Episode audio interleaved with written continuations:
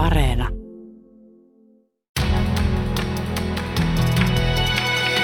Kuuntelijaklubi.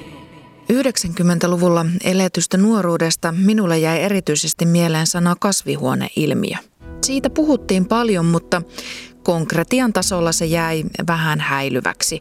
Ilmasto muuttuu, joo joo, mutta se on sitten joskus siellä ajassa, jolloin autot lentävät ja robotit siivoavat kodit. Näin ajattelin silloin esiteini-ikäisenä. No, kuinka kävikään, eipä ollutkaan, aika tuli nopeasti eteen. Kuten hyvin tiedämme, ilmasto lämpenee kovaa vauhtia ja konkreettiset vaikutukset näkyvät sään ääriilmiöinä ja lajiston tuhoutumisena. Jo nyt, tässä hetkessä siis. Me Ysärinuoret olemme tulleet ikään, jolloin joudumme miettimään, että mitenkäs me kerromme omille lapsillemme ilmastonmuutoksesta ja lajikadosta. Niina Mäkeläisen toimittamassa Äiti, kuolevatko jääkarhut podcastissa pureudutaan vanhemmuuteen ekokriisin aikaan – Mäkeläinen hakee keinoja siihen, kuinka kertoa lapselle ilmastonmuutoksesta ja lajikadosta. Kahdeksanosaisessa podcast-sarjassa kysymykset laajenevat esseemäiseksi pohdinnoiksi surusta, vastuusta ja toivosta. Sarjassa kuullaan myös muita vanhempia, kasvattajia, tutkijoita ja ilmastoaktivisteja kun mä lähdin miettimään tätä koko aihetta, eli että miten lapsen kanssa kannattaa puhua ympäristökriisistä, mä tutustuin tietysti ensin siihen, että mitä viime aikoina on sanottu ja ajateltu tämmöisestä asiasta kuin ympäristökasvatus. Ja siinä yllättävintä oli se, miten päinvastaisilla tavoilla sitä on lähestytty. Kysymys siitä, että saako lapsia ylipäänsä vaivata tai pelotella aiheilla, jotka on aikuisten mielestä ahdistavia ja vaikeita, niin se on mun mielestä siis ihan ymmärrettävästi kaksi tosi erilaista tapaa suhtautua.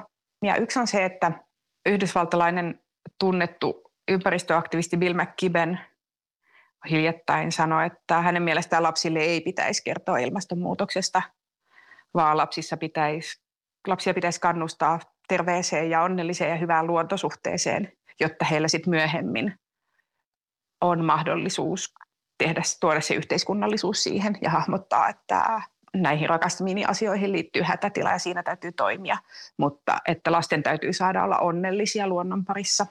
Sitten se toinen ääripää tuntuu nyt, kun me siis asutaan Ruotsissa, ja täällähän esimerkiksi on tosi paljon tarjolla ilmastonmuutosaiheista lastenkirjallisuutta ja sitä on alkanut tulla Suomessa myös. Ja näiden jotenkin niin kuin nämä kaksi, että on Bill McKibben, joka sanoo, että lapsille ei pidä kertoa ilmastonmuutoksesta, ja sitten on tämä koko ruotsalainen yhteiskunta, jossa lapset saa valtavasti tietoa ilmastonmuutoksesta ja joiden niin kuin keskeiset narratiivit, niitä niin kuin satut-narratiivit, niiden lapsuudessa tulee olemaan nyt koko ajan sitä, että lapset ja metsäneläimet liittoutuu tuhoamaan tehtaita, niin niin se on, se on tosi kiinnostavaa ja jotenkin huimaa, että tavallaan ympäristöliike suhtautuu nyt lapsiin kahdella tosi tosi erilaisella tavalla.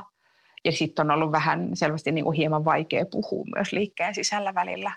Niin, kertoako vaiko eikö kertoa lapselle ympäristökatastrofista?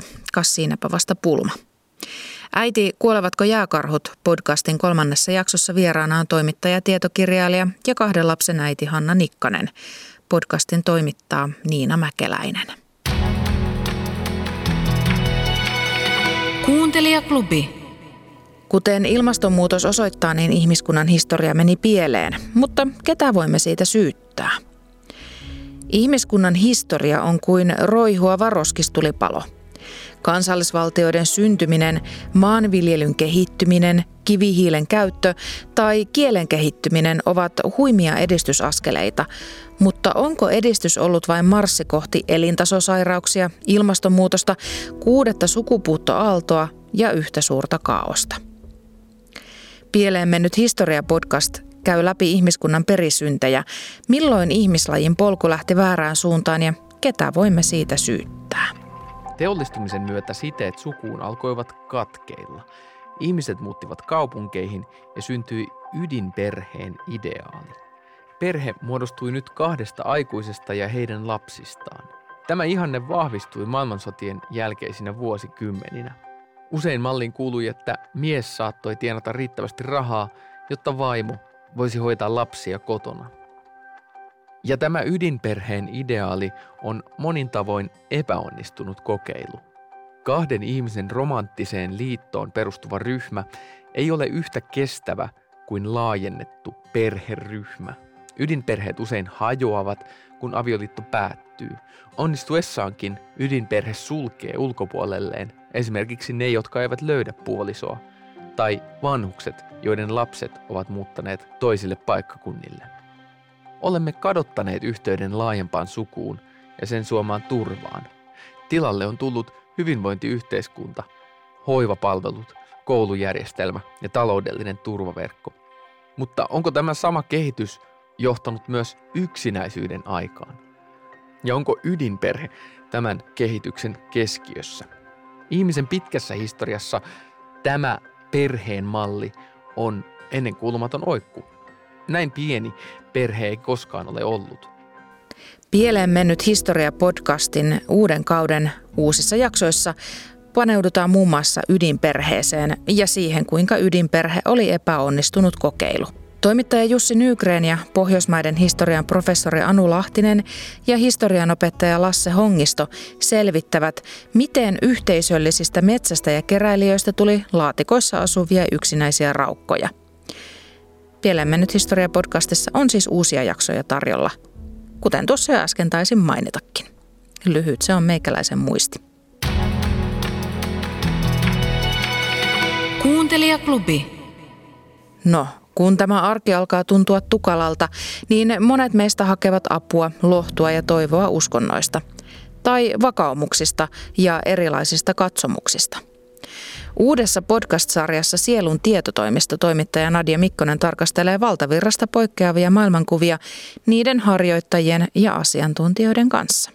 Spiritualismiin kuuluu seitsemän filosofista periaatetta, muun muassa Jumalasta, ihmisten veljeydestä ja sisaruudesta ja sielun elämästä kuoleman jälkeen ja yhteydestä henkimaailmaan, muutamia mainitakseni. Voiko kuka tahansa muodostaa tämän yhteyden henkien kanssa, eli toisin sanoen erässä mielessä olla medio? No kyllä se kaikille voi olla mahdollista, mutta mä käsittäisin sen mieluummin niin päin, että henkimaailma ottaa yhteyttä. Että mediokin kun tekee työtä, niin hän ei ota yhteyttä, vaan hänen otetaan yhteyttä. Hän asettautuu kanavaksi valmiina vastaanottamaan näiden rakkauden pelisääntöjen mukaan.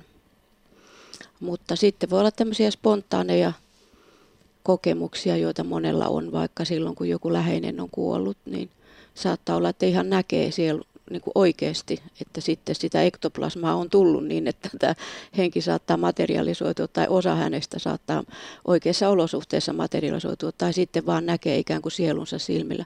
Saattaa kuulla myöskin äänen. Se vaatii semmoisen tietynlaisen tilan, joka, joka on riittävä herkkä vastaanottamaan, mutta se myöskin riippuu siitä, että kuka siellä on, on tulossa – et mä en kuitenkaan neuvoisi ihmisiä, että lähtevät niinku yrittämään tämmöisiä, jos ei ole ensin käynyt vähän kursseja tai saanut tietoa näistä asioista, koska se on näkymätön maailma. Täytyy osata toimia oikein. Edellä kuulimme Suomen spiritualistisen seuran puheenjohtajaa Irene Nadenia. Hän on Nadia Mikkosen vieraana Sielun tietotoimisto nimisen podcastin ensimmäisessä jaksossa. Tuon aiheen lisäksi tässä kyseisessä uudessa podcastissa käsitellään muun muassa noituutta, satanismia ja shamaaniutta. Kaikki nämä edellä vinkatut podcastit ilmastonmuutoksesta pieleen menneestä historiasta ja henkimaailman asioista, ne löydät Yle Areenasta.